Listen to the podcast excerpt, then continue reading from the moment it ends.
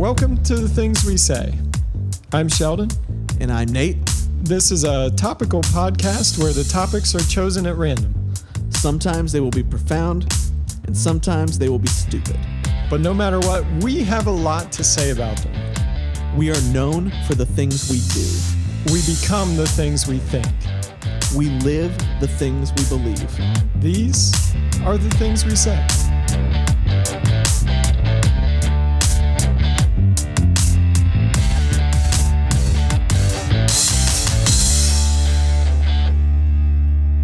It's the things we say.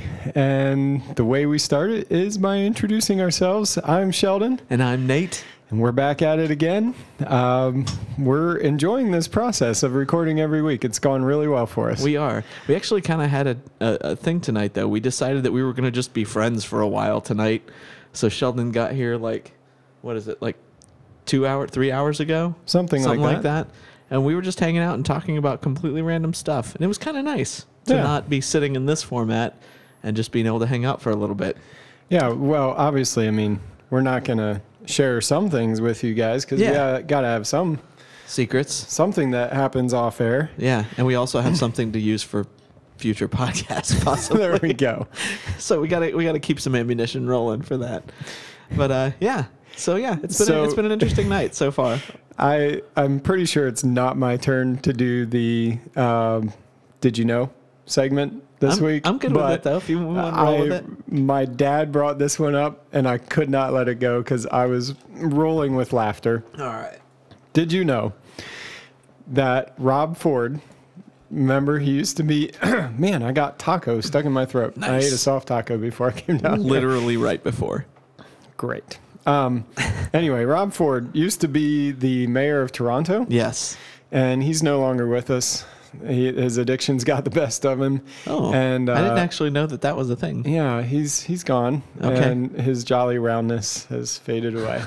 However, his brother, Doug Ford, Oh no. is the premier of Ontario right now. and my dad informed me that he became premier of Ontario by promising a buck of beer. Oh no. His campaign was actually based on a buck of beer. Um, and apparently, while my parents were in Canada this summer, a lot of people were upset because he was elected, he's in power, and they still can't take a loonie, which is a dollar in Canada, to the store and plunk it down and get a beer. Oh my goodness. See, this is this is the thing. Canada, I I mean no disrespect to y'all, okay? You are a beautiful country with some beautiful land and some amazing cities. But you never got past being frontier people. Like things like that appeal to you way too much. And again, I know we in America have our own things with that too. But come on, guys. I mean, really, that's that's just that's just you know that's like I'm gonna go out into the woods and trade these furs to some natives for for something like that's that kind of thinking So- once again. Specifically, he did say that, but what he meant was that he's going to reduce Ontario's minimum price Oh. for a beer down to a dollar. Right now, it's at a dollar twenty-five. Why does Ontario have a minimum price for beer? Oh no. Ontario had minimum pricing since 1993 as a part of the province's liquor board's social responsibility mandate. Today, the minimum cost of 24 pack of lager is $30. Ontario is not the only other jurisdiction in the world to regulate the cost of alcohol in order to discourage excess- excessive drinking. Most Canadian provinces have some kind of price regulations, and in May, Scotland implemented a law that set a floor on the price of booze depending on how many units of alcohol they contain. Wales passed a similar law in June. Oh my And basically, Ontario had strict regulations on this, and they even banned the importing of cheaper alcohol from Quebec and America and other things. So it's been stringently held within the province. And it was making Ontarians mad that they could not take $24 and go get a 24 pack. And he ran on the buck of beer. The problem is, Canadians, when you screw with the free market, Just electing someone to power that says, I'm going to now make the minimum a dollar doesn't magically make your prices lower. Right, right. Because you haven't lifted the restriction on American beer. You haven't re- lifted the restriction on importing it from Quebec. So who is making it? For that price, no one in Ontario is making it for that price. Oh, Changing it 25 cents does not change the market. but oh, that man. does not matter because Doug Ford is in power. Good lord. This is more hilarious to me than anything that Rob Ford pulled off. Oh. You literally got people to vote for you because you promised them It sounds not like- free stuff, Yeah. slightly cheaper. It sounds Beer. like this sounds like a subplot or a sequel to Strange Brew. Have you ever seen that movie, Rick Moranis? And Unfortunately, I have. literally the whole movie is these guys trying to figure out how to get free beer. That is Yes. the entire movie. That is what it consists It's of. It's not very good, but it is very Canadian. It's very quotable. Very quotable. What's that? The one scene where they're trying to get the mouse inside the beer bottle so that they can take it and say that there was a mouse in their beer. in their beer. But yeah, I, is, isn't supposedly So isn't, of- isn't Canadian beer strong? telling- Doesn't Canadian beer have a stronger alcohol content than United States beer? I have no idea. I don't know that either, but I feel like that's you, a thing. Or was it a friend of mine at work that was telling me? It was a friend of mine at work. He was telling me that he had a friend that went to Canada and was disappointed when he went to Niagara Falls and crossed over. And and they asked him like, why were you disappointed? He's like. Honestly, I expected to be greeted by some guy standing there in his underwear with like a Molson and like a fuzzy hat on and a hockey stick maybe and like just moose everywhere. He's like, I didn't see a moose. Everyone was normally dressed, and unless you went into a restaurant, you didn't see any beer at all. Yeah. And I'm like, wow. Canada is just Canada is just so funny to me because it's it's literally like a committee got together and say and said, how can we be just different enough from the United States to screw with Americans who come here? Like I feel like that was their sole Jim, intent. Jim Carrey said it this way on comedians in cars getting coffee, and he told he told Jerry, Jerry Seinfeld, he's like, Canada is like if aliens came down and they studied us, and then they took you away and they put you on their planet in what they thought America was like. And you're like wandering around, and you're like, oh, okay, everything seems normal, but not quite right. yeah. Wait, you call this what? You Yeah. guys do what? Oh, this is a what? Why are the speed limits weird? oh man. it's not. It's not wrong. It's It's just just not, quite, quite right. The same. Yeah. not wrong, just not quite right. That is And I love my Canadian citizenship, and I won't give it up. Yes. It's just fantastic. Yes. But a dollar a beer that was that was his whole platform. in Ontario. Hey, you gotta at least appreciate the honesty of a platform like that. We're not that far off. Newt Gingrich promised two dollar and fifty cent gas. Do you remember that? I forgot about that. He promised you two dollar and fifty cent gas. Obama gave it to you, but uh, Yeah. Newt Gingrich promised it to you Yeah. based on what he was seeing on market trends. Of course, of course, because Newt because he's not Saudi. for whatever he may be, he is no dummy.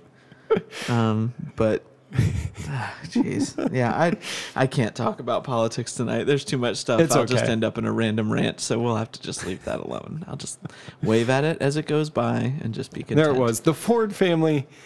The Canadian Ford family is infinitely more interesting than the American Ford family. I'm just going to say that. American Ford family seems more productive, less Yes. interested in politics. Yes, Maybe, but at least on the surface. far less hilarious Jeez. and slightly less chubby. Okay, so what are we actually talking about tonight? Today, we've we've gone off on political rants lately. We've gone off on sports rants, and all of this is is great and fine and wonderful. But tonight, I want to do something positive that might help some people out and help us out. Just get some things out. I want to talk about not things we say, but things we did right. Um, I think a lot of people look back on their lives and we can quickly see the things that we did wrong. We can see the things that we regret. And you ask people their regrets or things that they would change, those things come readily to mind. When you ask somebody, okay, what have you done right to get to where you are? I feel like that's the kind of things that I would like to ask a successful person, mm-hmm. but I rarely ask myself. Yeah. Like I I would if I got a chance to sit down with the CEO of the company I work for and I could ask him a couple questions, which I'm sure I could. I could just wander into his office and ask him. I Right, probably right, should. right. But um, what are some things you did right? How did you how did you uh, get to where you are with your family or with your business or with uh, you know your spiritual life, whatever it is? Um, how did you get to where you are? What what are some things that you feel really set you up for success? Um, whether that was something in your single life or while you were unemployed before you got employment or whatever it is, or after you were first married that first year, something that you did really well Yeah. or with your kids. Like we both have kids uh, that are they're starting to get a little older. Yours are going through toddler phases. Yeah. And, but you don't have any infant infants you Right, know, right now. So right. you're they're they're progressing along. Right. And you're like, what are some things that I did really well early on that I'm so glad that I did. yeah. So I thought we'd just talk about that a little bit. Yeah. And just see where we come out. Did you have anything that was jumping to mind right Well, away when I said that? Honestly, the the first thing that comes to mind because I'm I'm I'm trying to go back to like childhood on and, Mm-hmm. and and thinking up through into my life, but the first thing that came to mind for me was that I never. One of the things I did right is I never rebelled against my parents.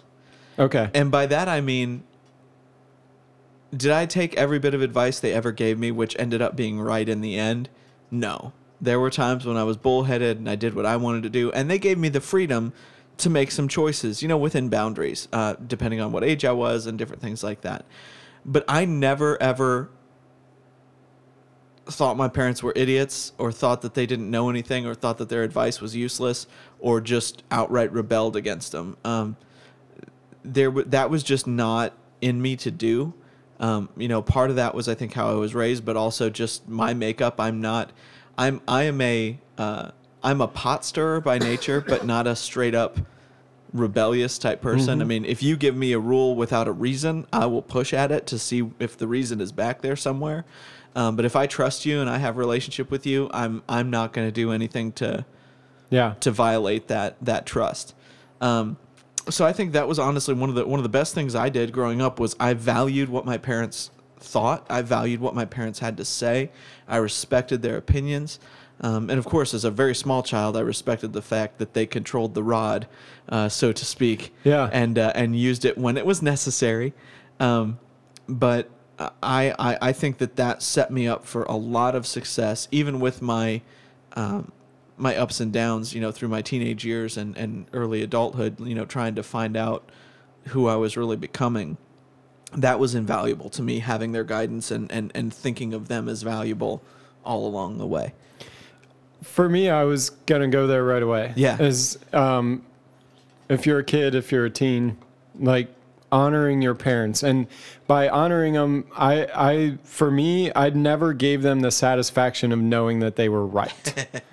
so my parents gave me a lot of good advice, and there for a while they would tell me, or in my early teen years, is a lot of telling me what I will and will not do. Yes. And I do remember the specific conversation I had with my dad when it was a fairly heated moment, but he basically said, Look, I'm done raising you. If you want my advice from here on out, you can ask for it, but it's not it's not just gonna I'm not just gonna tell you what to do Right. anymore. Like I'm gonna give you advice and you should follow it, but you do what you want. Yeah. Basically.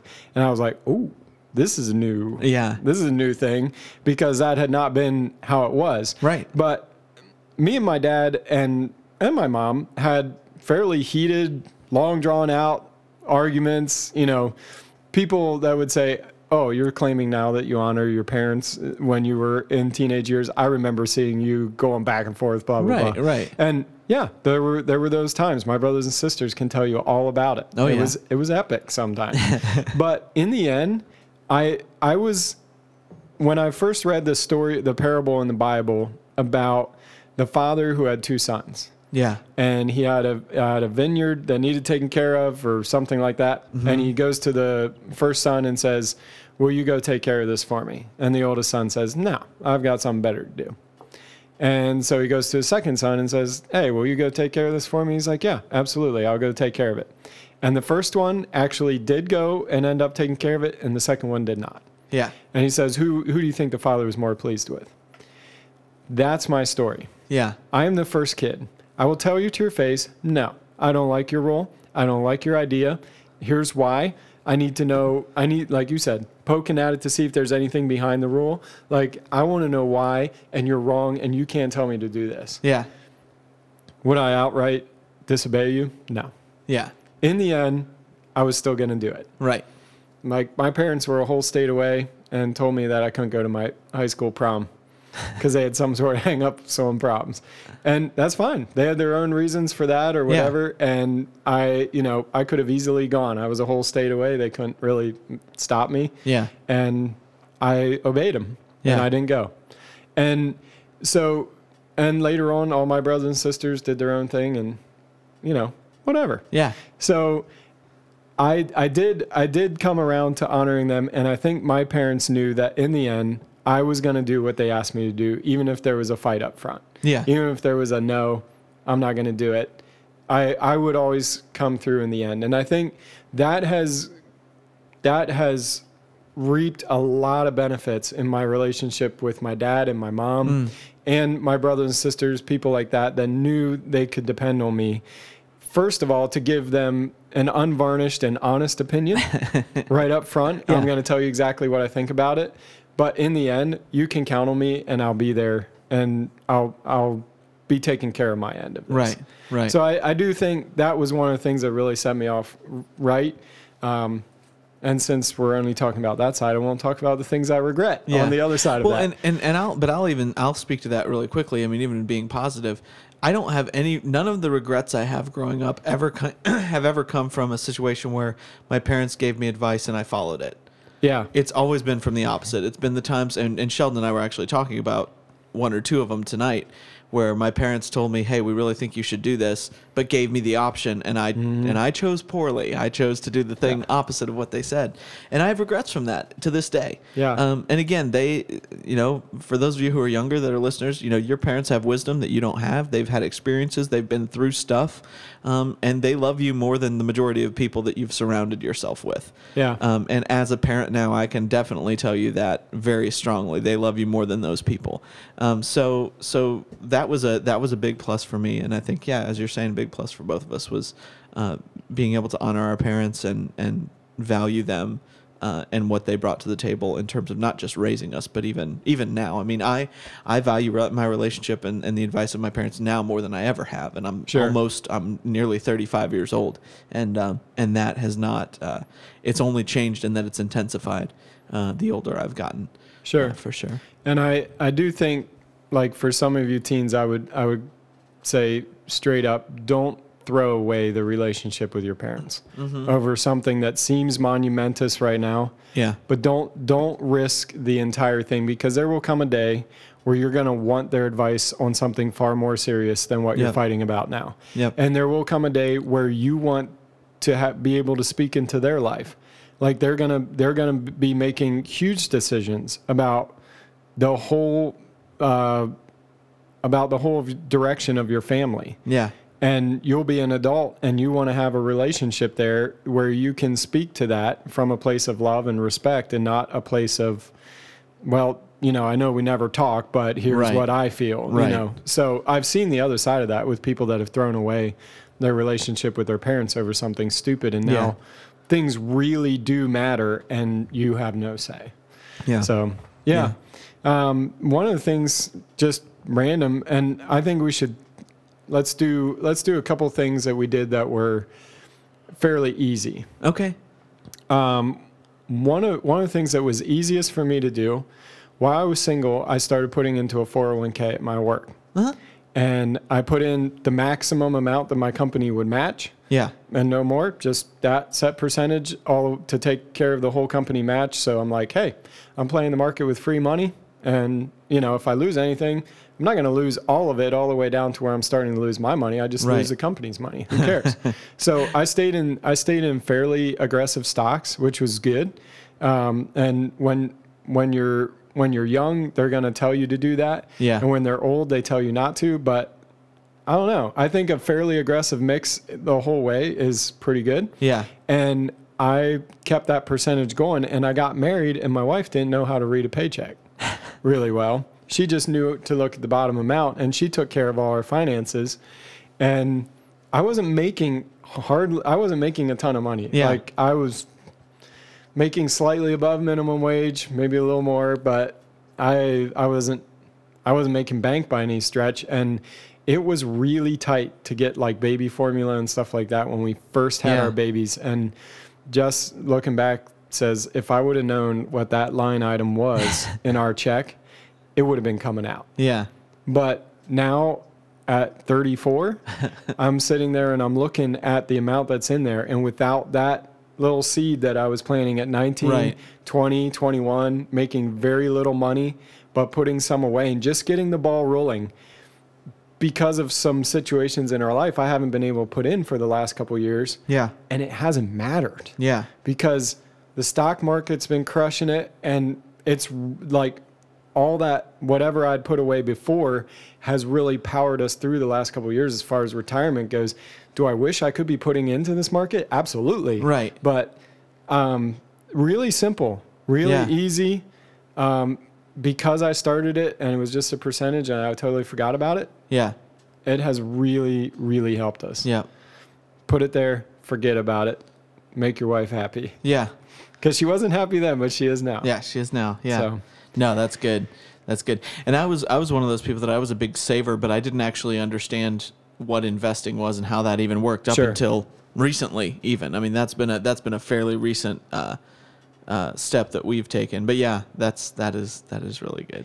I love it. And I took the Dave Ramsey Financial Peace course, and I had already been doing my own mix with stocks because, or the mutual funds that you're allowed to with 401k. So, Yeah. like, I understood some of it. And then he was showing us, like, the mix, and I'm like, oh, that's what I'm shooting for. Yeah. And I adjusted it slightly to meet that. And really, people argue with him all the time on the gains and stuff that he says that he that you can get through the right mix of mutual funds. The dude is not lying.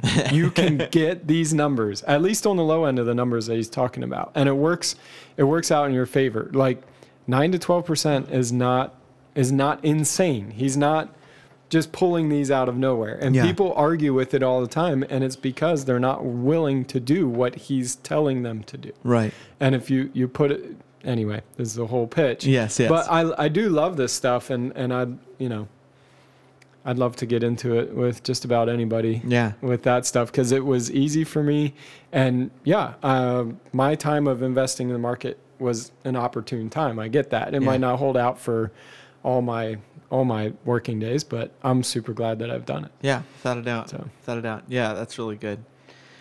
Hmm. Um. One of the one of the things that I did right is I I have always pursued, uh, whether it's as a mus- as a musician or as a father or as a husband or any of the things, basically anything I've ever done in life, I've always pursued the advice of my betters.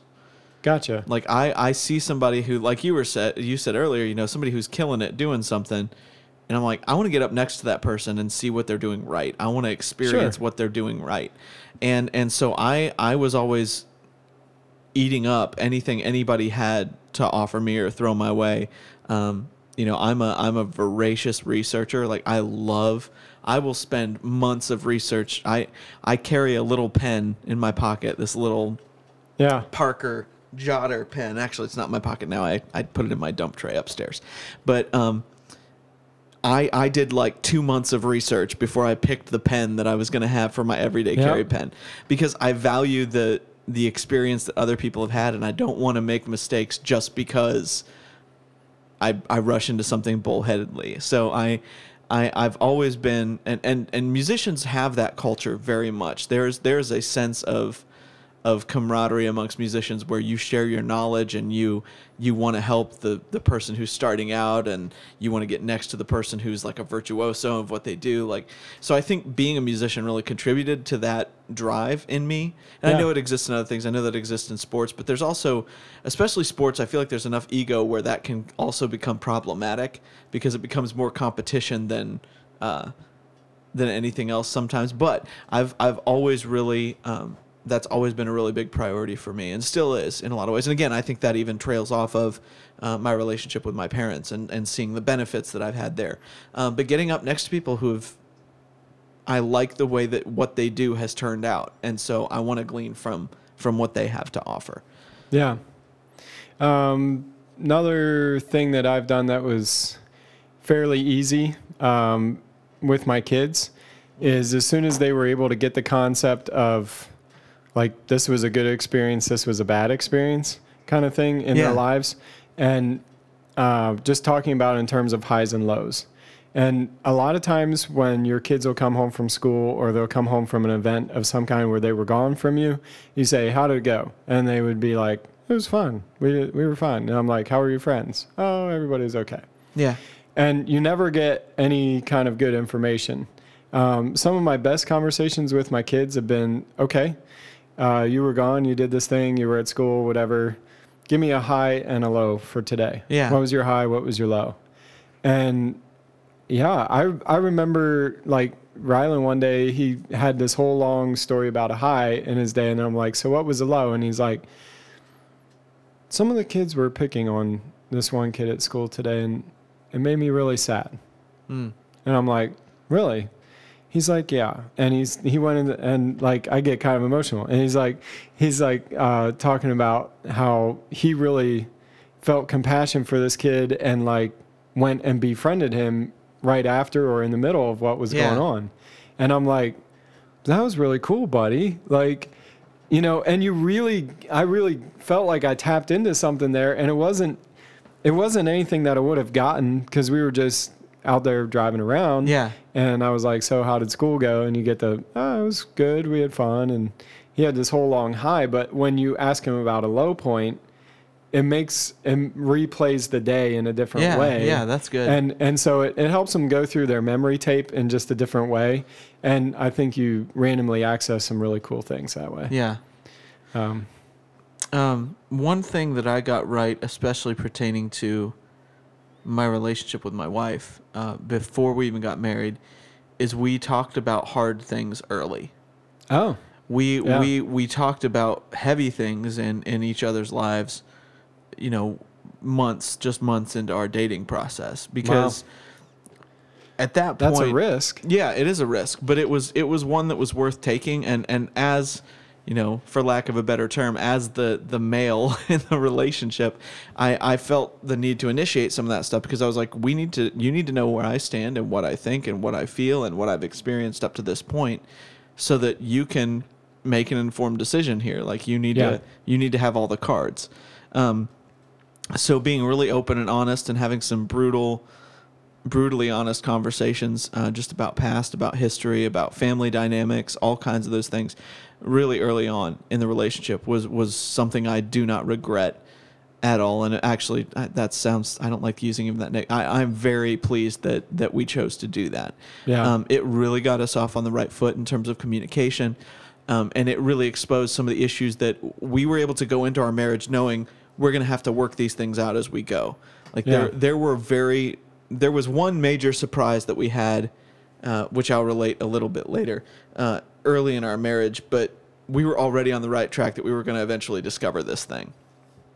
So for me, that having real, I mean, real conversations about real things very quickly, um, and and uh, tacking onto that, um, a, a recommendation that I will make to to anyone, if you're not old enough to get married, don't date. Like, just don't do it. It it, it doesn't. It, Sheldon and I were recounting some of our relationship stuff to each other tonight, uh, just dating history and whatever. Like, I'm telling you guys, and unless you're old enough to get married, or in a place where you're you're feeling ready to get married, it's just not worth it. There's a whole lot of investment that happens. There's a whole lot of hurt and heartache that goes on, and nobody really ends up better for it. Uh, it's Yeah. it's not it's not really all that it's cracked up to be. Um, and if you're gonna if you're gonna start dating, be honest with the person that you're you're going out with. Say, hey, I'm dating for marriage. Like the fact that we're sitting across the table from each other means that we think there might be potential for that. I'm not saying that you need to say that you're going to marry every single person you're dating, but take it with that kind of seriousness, with that kind of uh, with that kind of gravity to the situation, and of course, still have fun and still you know have a good time and do what you're going to do. But um, don't yeah don't don't treat it as a flippant thing. That If- that if- will that will be a good thing. That will that will help. That will be very helpful in life. I feel like even if you're not quite old enough to get married, but you want to date ahead of time and see, you know, what you'd be looking for Yeah. in a life partner. And I think if you're dating ahead of time and that kind of thing, once you see something that you say, I wouldn't marry this person, Yeah. get out Yeah. and do them the favor Yep. Of saying, you know what, this this relationship, I can see an endpoint already. Whether that is way down the road or wherever, but when you see that there's an endpoint where this doesn't end in marital bliss, Right. you know, if you see that coming down the pike, just be like, this whole time has been great. Like we've been going along great. I'm, I, I have to get out because Yeah. this is this is not gonna end where you think it's gonna end or Right. where I would like it to end. Right. So you Without know, a doubt. and and I think once you see those flags, you probably you, you need to do people the favor of ending it and Yeah. like giving them the dignity of a face-to-face conversation you stupid text breakup Yeah. people Yeah. Don't ever do that. do not ever do that. Anyway. that, that didn't happen to either of us so i don't think so No, we're good it did not. but um, yeah for me one of the things that i found out early on th- was that i don't self-regulate very well at all Yeah. um, i i feel a lot of things i go by the seat of my pants kind of and and i don't self-regulate like where my heart is at where my stuff is at spiritually you know how the relationship is progressing physically none of this stuff crosses my mind to like hey let's put a let's put a barrier here Yeah. so we don't run through and so i had to early on in dating like put down some specific rules for myself Yeah. and then communicate those to the person I was dating. Like, hey, I'm not going to do this physically. I'm not going to do this spiritually. I'm not going to do this emotionally. Yeah. I had to put those checks in place for me because my heart, as soon as I'm dating somebody, is like, we're getting married. this is so fun, you know. So Yeah. for me that was that was helpful, and uh, I don't know that it's for everybody, but Yeah. I mean some some people are very good at self-regulating. My wife, I'm pretty sure, if there was no man-made laws, would have plenty of rules for her own self, and I would be like, wow, everything is legal. This is fantastic. Yeah. But yeah, Yeah. so for Um, me, making some simple, and I've like for me, it was important to make it on all three levels: physically, emotionally, spiritually, because I'm generally unaware of like necessarily what I'm what I'm doing in the long range impact of it unless I make myself aware. Yeah. You know? Yeah. Um, one thing that, that I've learned, I think I've picked up being in a ministry family, because I'm a third generation in a ministry family, you, you pick up different things relationally than, than people who aren't in Yeah. ministry. Um, and one of the things that I've learned and I think has served me well, and it sounds cynical to say it, but I'll explain it once I do, is is welcome quickly, trust slowly Gotcha. um, I think far too often we go into friendships or or any other any relationship, business relationship, anything, and we automatically go with I'm going to start with I trust this person until they give me proof otherwise. That is a really really bad way to do relationships because it sets you up to be in some ways victimized or traumatized by certain situations relationally.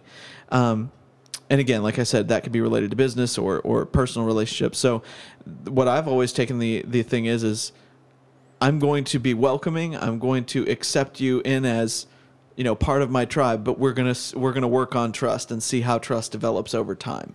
Uh, don't Yeah. just automatically go in and feel like you can spill your guts to the a person like the day after you meet them, uh, because you don't know that person. You don't know what they may.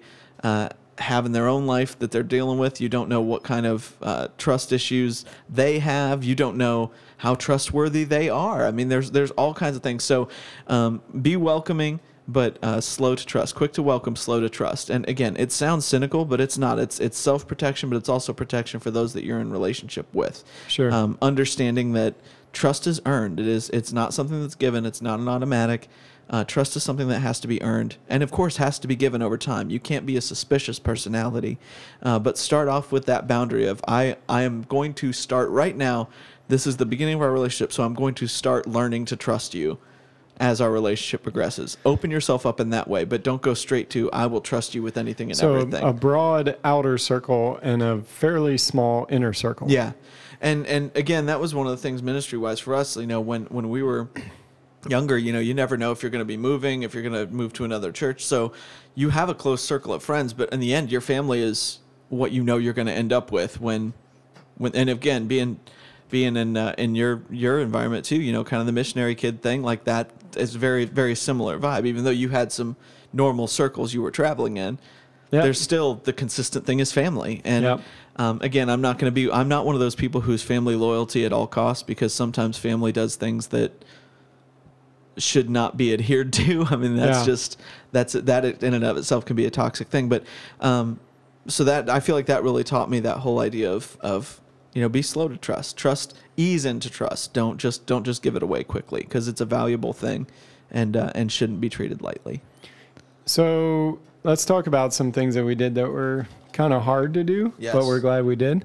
Um, for me, that would have been something that seems like it wouldn't be that hard, but sleep scheduling our kids. um, for for us, um, Jess read a book early on in our relationship that was, or in our kid having years, about sleep and the importance of sleep yeah. and she really latched onto it. And there was a phrase in the book that, and we've used it as a byword ever since, is that sleep begets sleep. The more sleep that someone has, the better they sleep. Yeah. If you're out of rest, you tend to get worse rest when you rest. Yeah. And a lot of people think about it backwards. They think that if I stay up till midnight, then I'll sleep really hard. When I go to sleep, I'll actually be tired and I'll sleep all night long. Yeah. Actually, you get worst rest. If you get yourself in a regular going to bed at 10 and waking up at 7 Yeah. or something like that, and it's regular sleep and you get more of it, you can actually lengthen your time that you're asleep and get better sleep.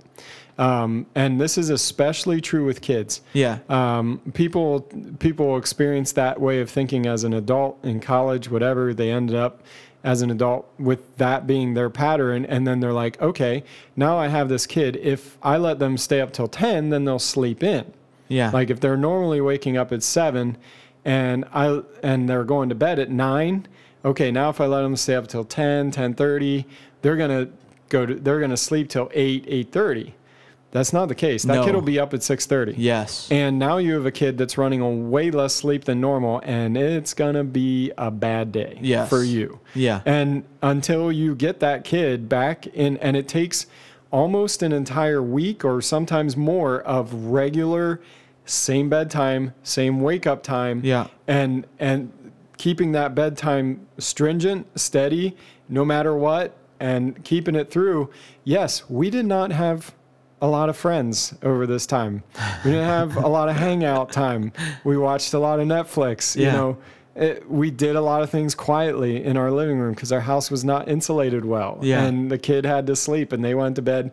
Our kids would sleep like seven to seven. Yeah. And then after a while, they were like eight to seven. And right now, they are eight and 11 and they go eight to 8.30 till about 6.30 to 7 somewhere in that Mm-hmm. range and they still do it Yeah. um, and we can tell the nights that we go past 8.30 and it was hard Yeah. it was one of the hardest things i've ever done um, discipline wise relationship wise um, but looking at the performance of my kids Yeah. in school looking at the way they've developed physically and emotionally Yeah. in every way i trace it back to they got really good sleep they knew the standard and for us there was a year with elena that i still call the summer from hell um, and that that ran a good like spring to fall of just absolutely fighting every bedtime every nap time every single time. There Yeah. was not a time that she did not fight us. And if we had guests over that evening and we were determined we were going to have adult conversation, that would absolutely be the night. That it Oh, was yeah. three to four times where just absolute defiance of the Yeah. rules that were in place, the norms that she knew. Yeah. But she knew that we would have to follow through on the discipline if we were going to have a standard at all. Yeah. And that we didn't want to do that when other people were around because she would throw, it would be a big scene. And uh, we did it anyway. And for those of us that, that, those people that are still our friends after going through all that, we really appreciate you. And those of you that never came back to our house after that, we totally get it. Well, and we and we kind of done the same thing with our kids. Um, Strong was really difficult. We we had to, he fought sleep even as a newborn. Excuse me. He fought it so hard. And Kayla, my goodness, she's a machine. She was just determined that she was going to sleep train this kid and, and did and did a great job. And he'll normally sleep about at least 12 hours a night now. Uh, the problem is now with him is that we've also started potty training. And just for those of you who, who don't know, potty training boys is hard. Like it is, Yep. it is, they want to hold on to things. And I'm not sure why, but they will wait all day until they get a diaper on and then just explode in it. And he does that. So he waits until night and just won't do it, won't go, doesn't have to go. And then so he'll he'll get up several times and Sheldon's experienced this when he's come over to record podcasts. He'll just get up and screw around and you can tell uh, why he's up. And so you're just like, I'm I'm gonna wait till this thing comes and then I'm gonna threaten the spanking. And every time it without fail, if you if you're changing the diaper at the end and you say okay, and if you get up, you're gonna get a spanking now. Okay, and he'll go to sleep. So it's not a, an issue of defiance. It's an issue of uh, it's a bowel issue. Oh, man. in his case, but Aowen, man, she was awesome from the minute we we got her in the hospital. Um, she just would sleep. No, Yep. no thing. Uh, nothing at all. It's it's it's not been hard for her at all. My daughter, three days of potty training. My son, probably about three years. Yeah, Till it was actually consistent and we could count on it. yeah, yeah, yeah. My favorite phrase from early on in the potty training is uh, Rylan had figured out that if he tells us, if we tell him it's okay, then it was okay. So he decided that anytime he does something that he knows is kind of bad, he would just tell us it's okay. yeah, So he came downstairs to one evening. He's like, "It's okay, mommy. I pee on the wall." No, buddy, it's not okay. Which wall? We've got to see Yeah. what happened here. Oh my goodness. it's fantastic. Yeah, and one thing related to parenting that I feel like we're doing well, and it's, as you said, you know, our you know our kids are, you know, still in that kind of toddler phase. I mean, Strong's two, Aowen's one, uh, but one of the things that we've really been intentional about from even when we started talking about having kids was wanting to discipline um, each child to their own personality. Yeah. Not saying that there would be inconsistency of, of rules, not saying that there would be inconsistency of discipline overall, but understanding that you cannot treat each child as if they are exactly the same. Sure. Um, and it's it's really interesting even even now. I mean, we've we've realized that Aowen has a, a much greater tendency towards having a, a stinky attitude than Strong ever has. Like he's a really happy-go-lucky kid, and he'll you know do his little meltdowns where it's like, oh, but I don't want to do that. But and it's and it's not that he's being defiant. It's just he's two. It's the only way he knows how to express himself is to cry a little and exclaim that he doesn't want to do a thing. Now, again, there are the times when the defiance comes out and you got to deal. Um, but just realizing that that we have to deal with each of them individually based on what their personality is, how they respond to discipline, what discipline methods work the best. Um, you know, just spanking for every kid doesn't always work. I mean, I've Yep. I've known some kids who they've gotten spanked, and I've just watched them just like defiantly hold in any crying or whatever. Like they're just not going to do it. They're not going to break. But you sit them down for 10 minutes and you would think the world was going to end and it was devastating for them. So we've, we've really tried to, even in the early stages, understand that both of our children are unique individuals and they need to be dealt with as individuals. They're still just children. They're still don't know how to process everything. There's still guidance and correction and discipline that's needed, but they're still individuals, and we need to treat them as that. And and that has been really uh, helpful for us. Um, and it helps keep us from getting frustrated with them because you you're looking at them as this is this how this little person deals with this, and I gotta I gotta adjust my uh, adjust my swing so to speak Yeah. to that. My parents got creative with their punishments related to that because it was kind of based on the crime.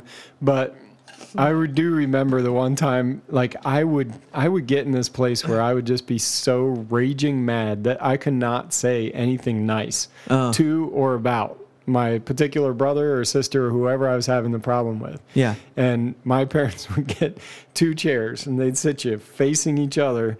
And you could get down once you told each other you loved each other and that you were sorry. These went forever. I would just sit there in my mind being like, I hate you. I hate you. I hate you. I'm mad at you. I'm mad at you.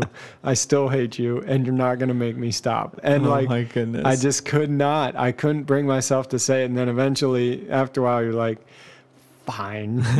you just give up. I love you. I'm sorry. You Well, know, and, and that like for me, that really like because it reinforced the idea that at the end of the day, we're family, and you're gonna have to love each other. Yeah. And you're gonna have to you're gonna have to say you're sorry. You're gonna have to be okay. Yeah. You know. and and that's one of the one of the hardest things I would say about parenting that we've done is is and you mentioned it with the whole bedtime thing is is making the choice that you are going to win. That Yep, is this really is the mountain that we're gonna die on. yeah, that is really hard. And I've only had one real situation with Strong where I've had to do that. I haven't had to do that with Aowen because she is, even though she's very feisty already at one and very like has attitude, she also is very like sensitive, like emotionally so. So it takes nothing to get her just to fall apart. You give her three Yeah. stern no's and she will just melt down with the biggest crocodile tears. And and it's not anger, it's I don't even know what to describe it as when she, when you're that little, but it's definitely not attitude or not anger. It's like a giving up, and again, only being able to express yourself in that way. But I'll never forget, as long as I live, Strong was about a one and a half, and we were at my parents, uh, and I mean it was just me. My my wife was working. Uh, Aowen wasn't born yet, so it was just Strong.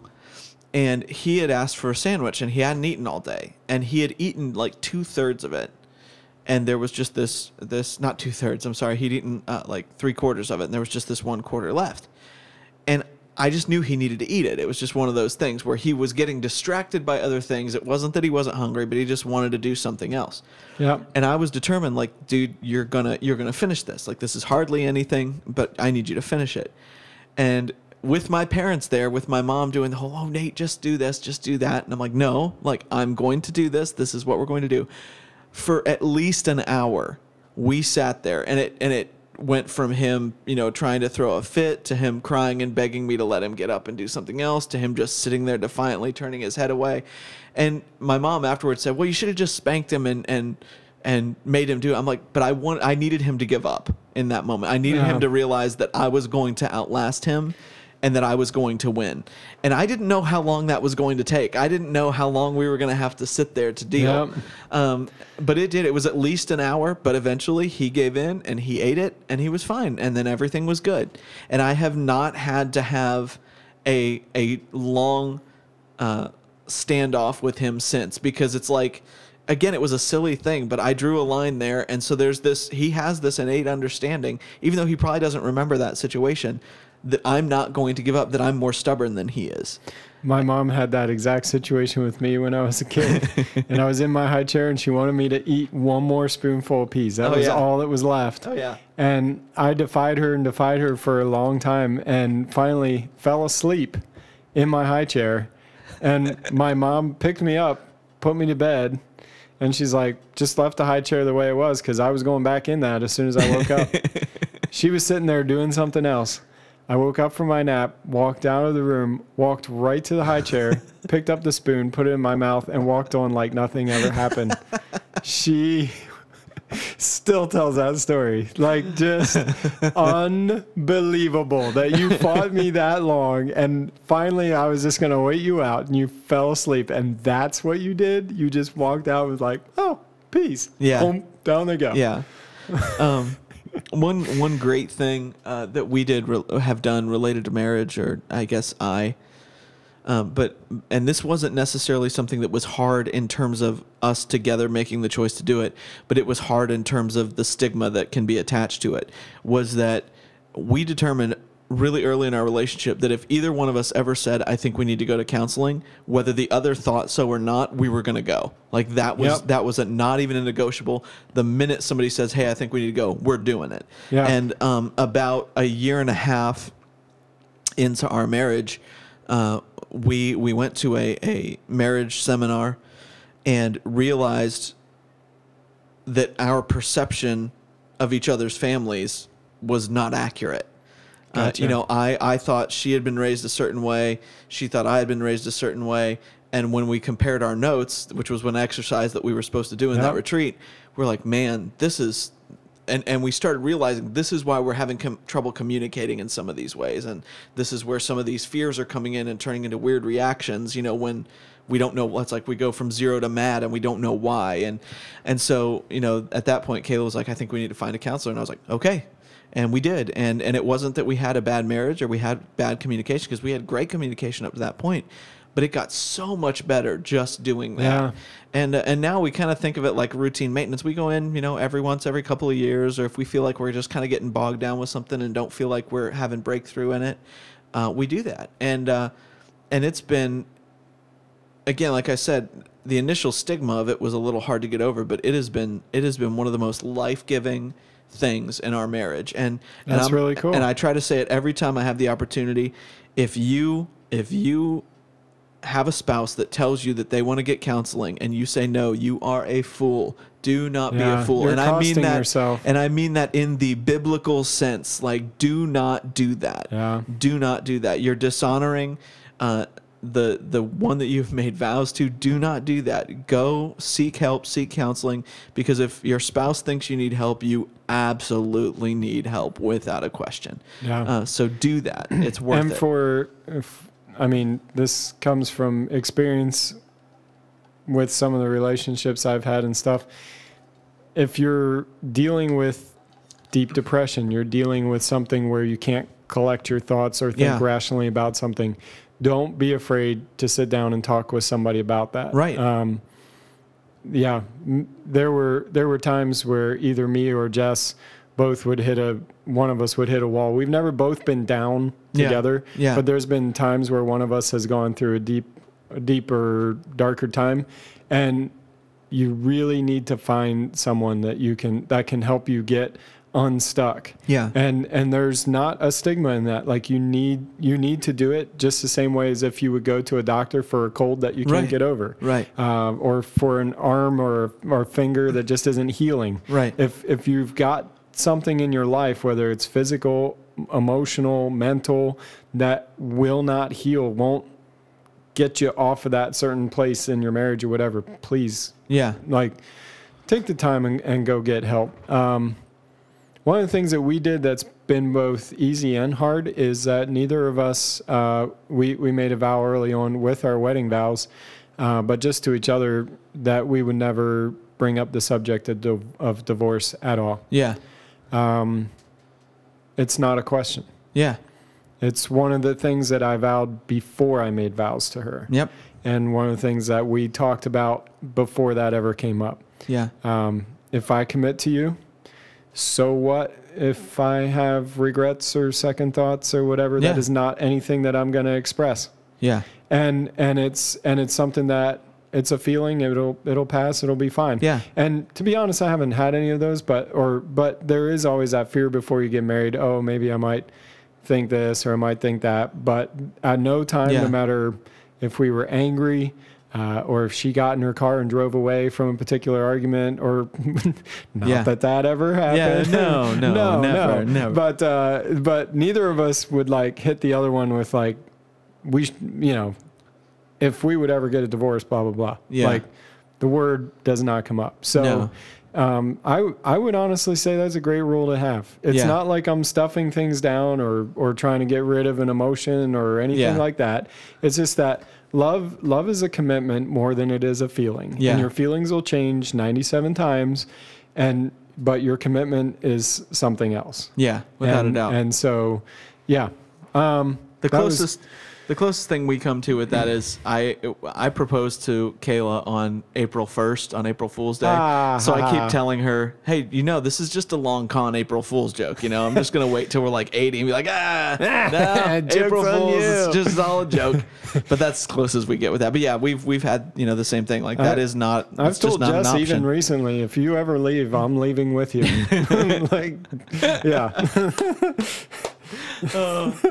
anyway, um, one of the things that was a little more difficult to do, but I feel like it really helped me, um, was sticking with a job.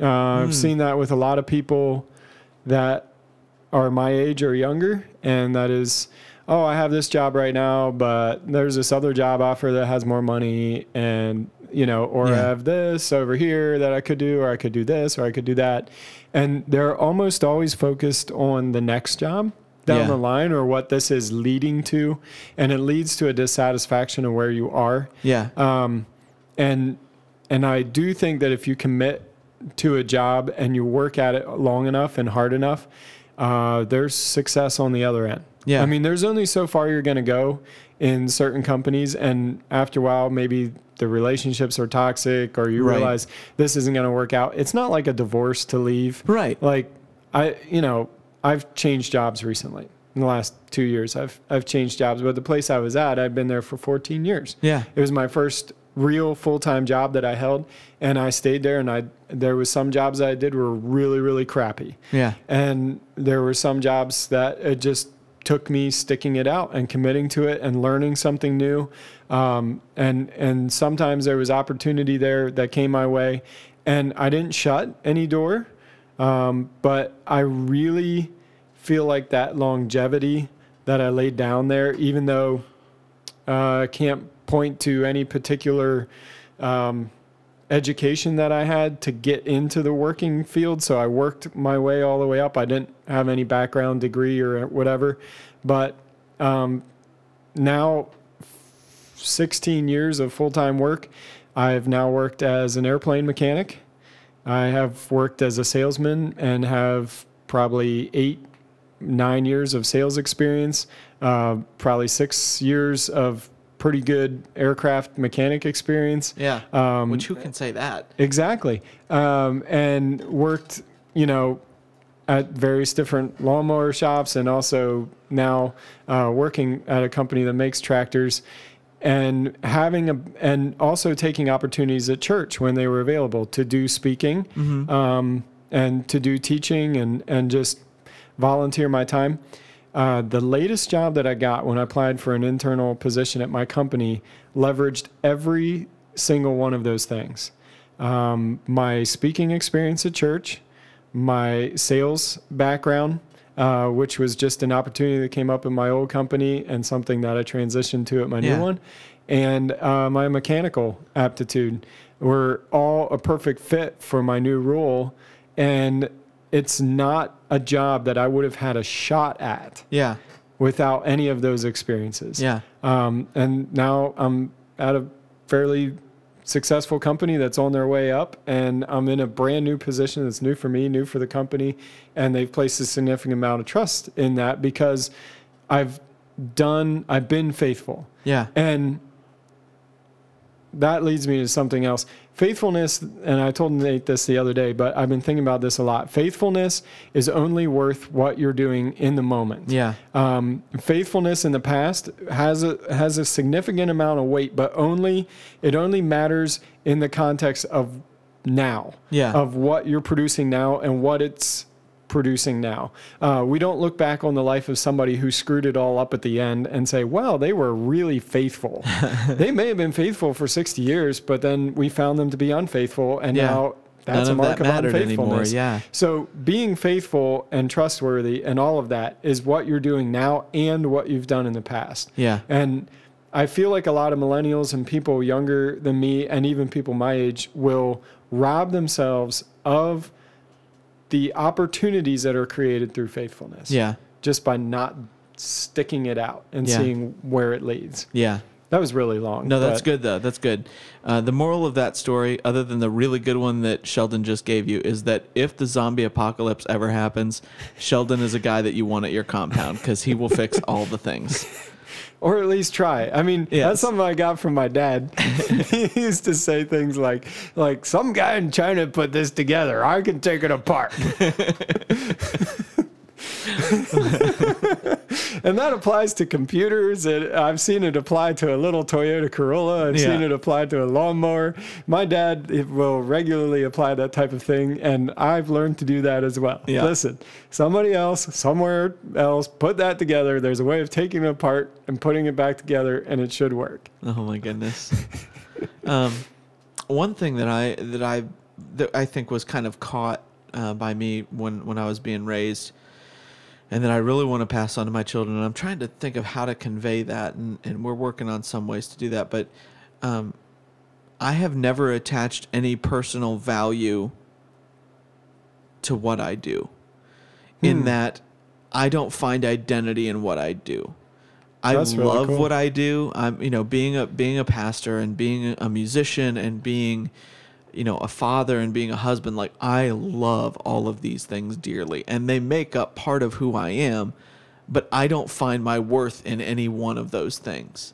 Sure. Um, I've I've always, I've That's always really good. Not a lot of guys can say that. yeah, and and I, and I I think I stumbled into it or backed into it accidentally, uh, just by nature of the way my family is and the way that uh, the way I was raised. Um, but also being in the church as much as I have been, it's like I, I've always had that understanding that my value is already defined by God. My identity is already defined by Him, and my job is to submit to the identity that He has given me. Yeah. Uh, not not to go chasing my own stuff, not to be I you know find my value in the things I do or the things I say or the things that I'm perceived to be by other people, but understanding that my value, my worth, and my identity are completely defined by Him. And again, that's an imperfect thing. I mean, I'm still I'm still working that out every day.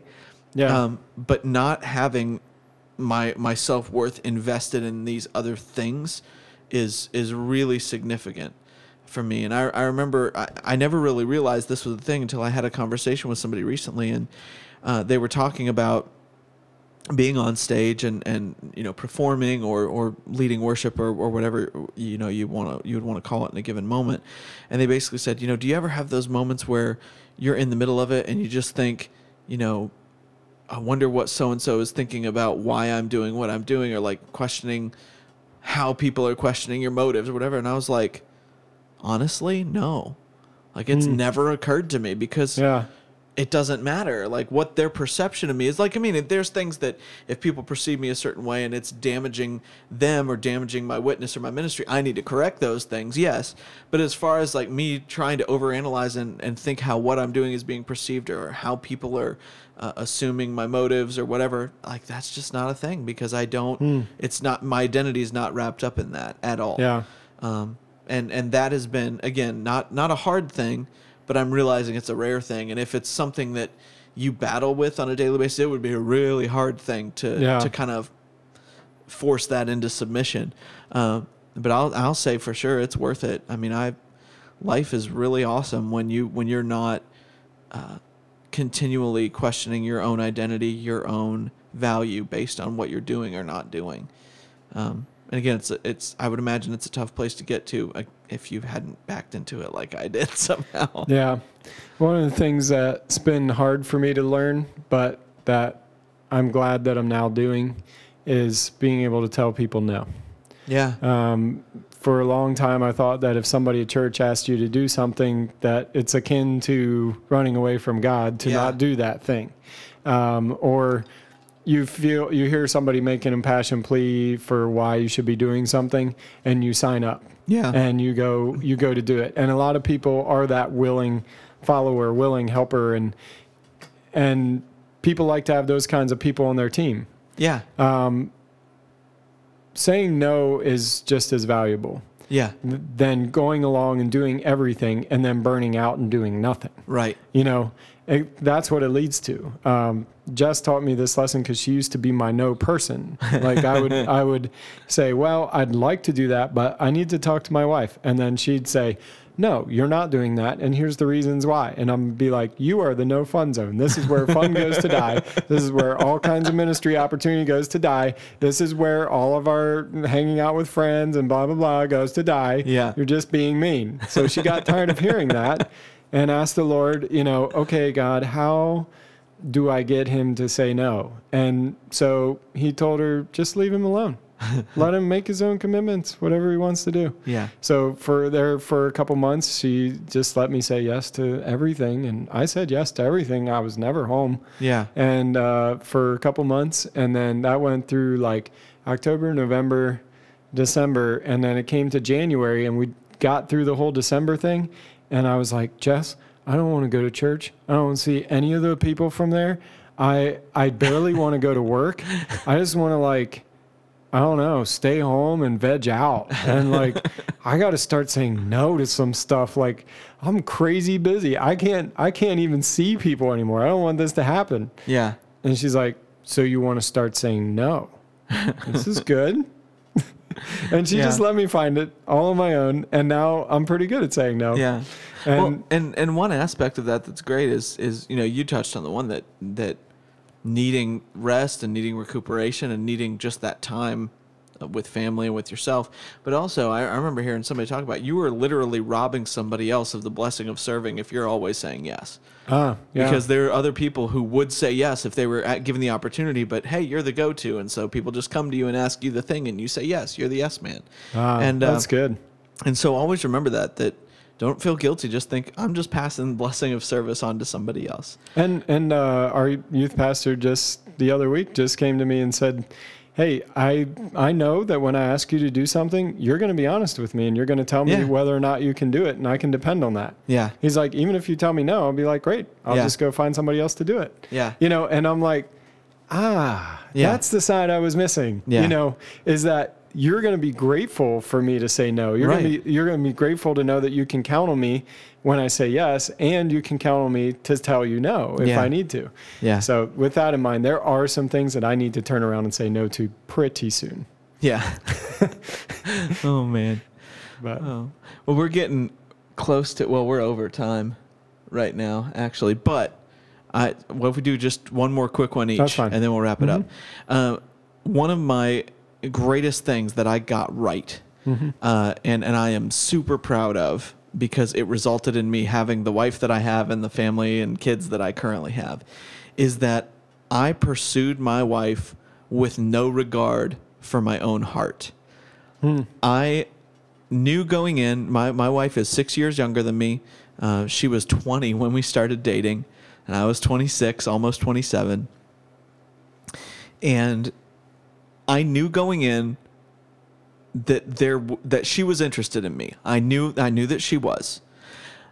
But I also knew I was going to have to go get her. I knew I was going to have to pursue that bit of interest because she had other things in life. She had it all together. She had a great job. She had great friends. She had great circle. She didn't need me. yeah, Like it wasn't like there was a gaping hole in her life that I was going to sweep in and fill. Like that was she didn't need me. But but I I saw the potential for what was there for us and I just made a choice that I'm going to pursue her without regard for my own heart. Now I took myself into check first. I mean I I sat down and I thought to myself, am I really willing to put my heart out there and be willing to be hurt and be honest and be truthful and let her Yeah. know what my intentions are right off the bat and then just go and see what's going to happen. Um, and that took some soul searching and that was hard Yeah. because because I'd been through some relational junk uh, that that made that more difficult. Uh, but the Lord really used that as a healing opportunity for me to basically say, you know, I trust that my heart's going to be whole because my heart is with you yeah, and and so I can put it out there and I can let it take a hit, and uh, and it was it was scary, but my goodness was it incredibly rewarding. And again, I'm still reaping the benefits of of making that choice. So Yep. uh, I, I I- I will say it from the from the man's perspective because I am a man. Be a man, and be willing to put your heart out there. If you're if you're pursuing a woman, if she is worth pursuing, and they almost all are. um, if she is worth pursuing, then you need to be willing to put your heart on the line and and just lay it out there uh, and be willing to take a hit Yep. and be okay with that and not hold that against women or that woman in particular, but just say, you know what, that's that's what my heart was made for, and it's secure in Christ, and I can move on now. Um, one of the things that I'm really glad that I did is continue to give my son opportunities to succeed and fail, Yeah, um, all while continuing to let him know that I'm proud of him regardless. right. Um, and uh, that can be in sports, that can be in jumping off the couch, it can be in whatever, but giving him opportunities to succeed and fail Yeah, um, and not trying to catch him or whatever, but encouraging him to do bigger things than he's currently doing. Um, the other side of that is I'm glad that I have not pushed him to play any sports. Uh, one of the things that I would be dreadfully concerned about is that if he were playing high school football and I made him do it and he blows out his knee, Yeah. I would feel like that's on me. Yeah. And I don't want that. So if at any point he does want to quit, I'm going to encourage him to do big things if that's something that he's already going for. right. And I'm going to give him those opportunities to succeed and fail. And, you know, I'm here for you regardless. Um, but I'm not going to do it for you. Yeah, And I'm also not going to push you into it. It isn't going to be me pushing you off the edge. right. But I'm going to, I just want to give you the power to do that. Yeah, Um, so that that walking the balance between not being a helicopter parent, being there all the time, trying Yep. to catch him from everything, uh, but letting him kind of do his thing and not forcing him into anything, but also being close enough to be like, "Hey, man, proud of you." yeah. So um, those those things I do feel like we got right, and yeah, um, this week on the podcast, um, let's see. I'd like to know your favorite episode. Yeah, I really would. Um, I know that I know from looking at our algorithms and stuff what uh, got the most plays so far, and we've been going at this almost a year, so you have a lot to choose from. yeah. Um, go ahead and tell us which of the nearly 40 episodes that we have That's crazy. um, was your favorite. Yeah, And and that way we have a little bit of something to go off of. That's something that all of you can do. You reach out to us from any of the Twitter, Facebook, Instagram, you know, email. because we are on Instagram now. whatever, whatever it is. Um, Twitter and Instagram at TTWS Podcast, at Facebook at The Things We Say Podcast. Email is The Things We Say at mail.com. So catch you guys all next week. Yeah, yeah. And uh, we look forward to it. Thanks for listening. Thanks for joining the conversation today. The Things We Say is produced by Nate Ward. Technical direction is provided by Sheldon Stauffer. You can subscribe to The Things We Say on SoundCloud and iTunes. Don't forget to like us on Facebook at The Things We Say Podcast to keep the conversation going. This has been The Things We Say. See you next time.